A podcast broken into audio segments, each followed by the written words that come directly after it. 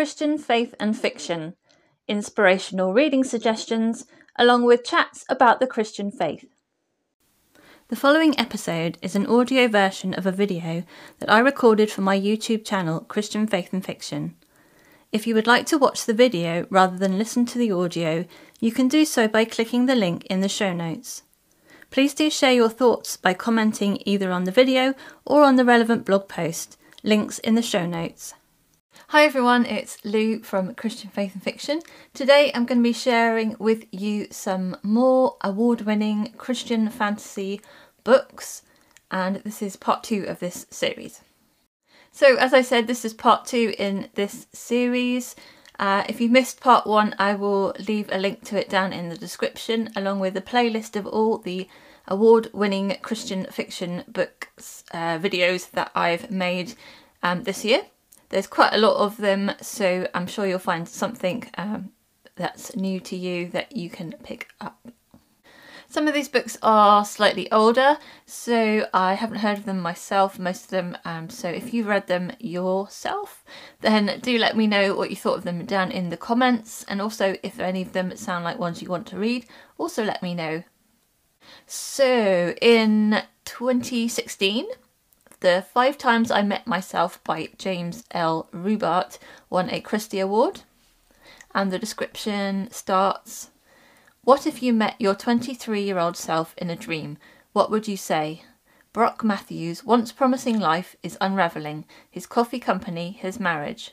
So when he discovers his vivid dreams, where he encounters his younger self, might let him change his past mistakes, he jumps at the chance. The results are astonishing but also disturbing. A Time to Die by Nadine Brandes won a Carol Award in 2015. How would you live if you knew the day you'd die?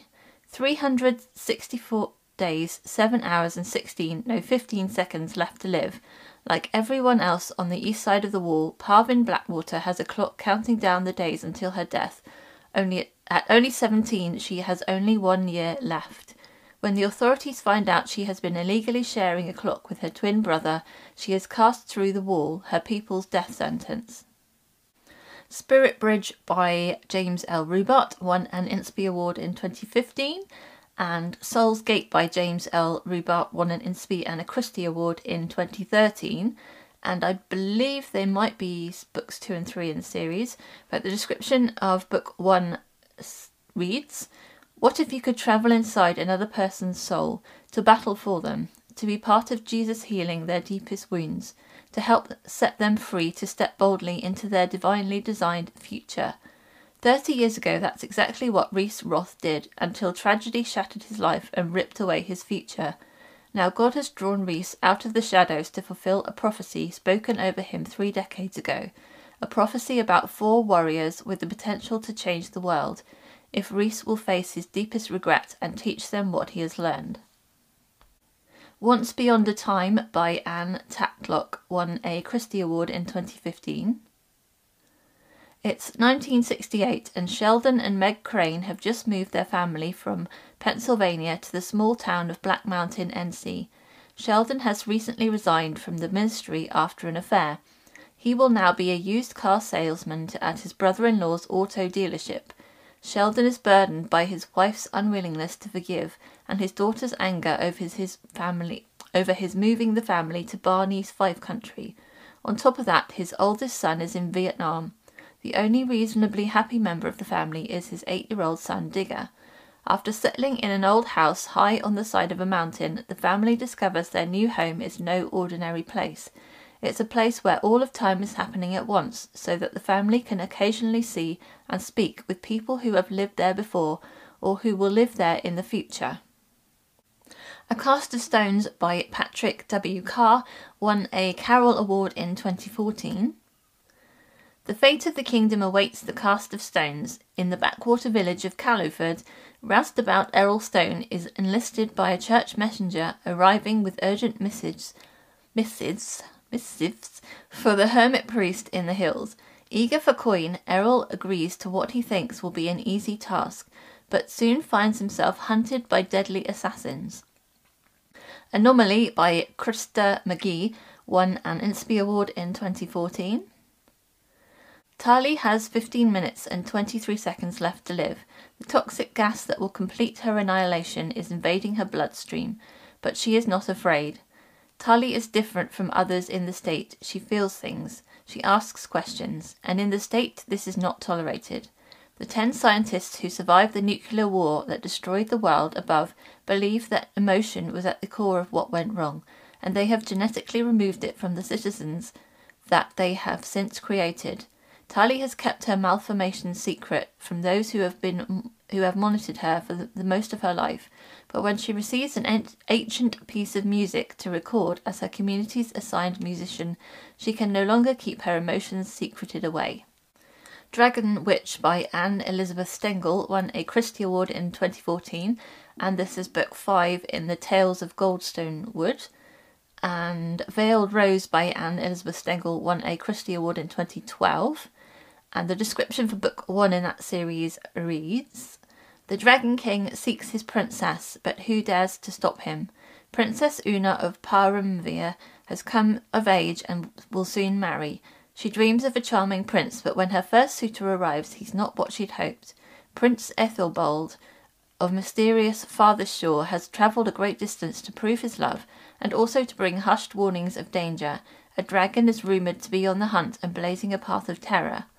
Una, smitten instead by a more dashing prince, refuses Aethelbald's offer and ignores his cautions with dire consequences.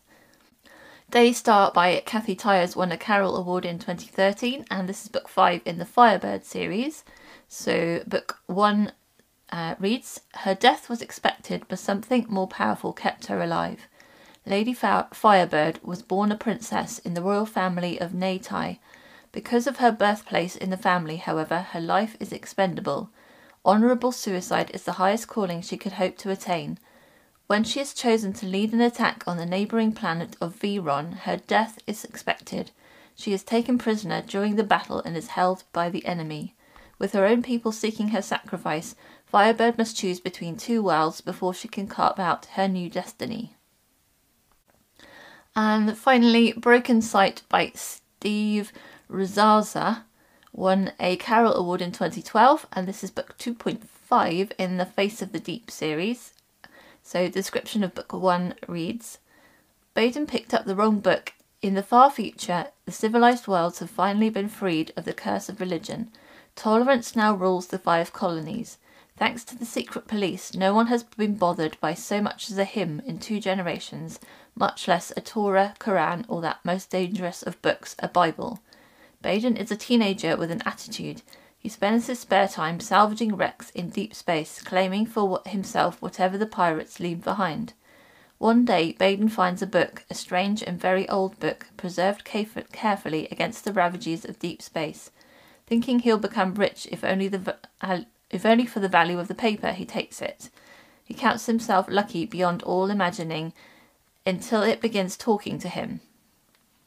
Okay, guys, that is all of the books in the uh, fantasy, sci-fi, and speculative um, genre that I have for you. As I said, if you have read any of these, let me know. And if you would read any of these, let me know down in the comments. I've got one more video in this series to come next month, so make sure you are subscribed so you don't miss that one. And take a look at the playlist if you have missed any of the previous videos. Okay, I hope you have a really great reading week, and until next time, God bless. Bye. Thank you for listening to the Christian Faith and Fiction podcast. If you would like more information, you can click the link in the description. Don't forget to subscribe on your podcast app to make sure you catch the next episode.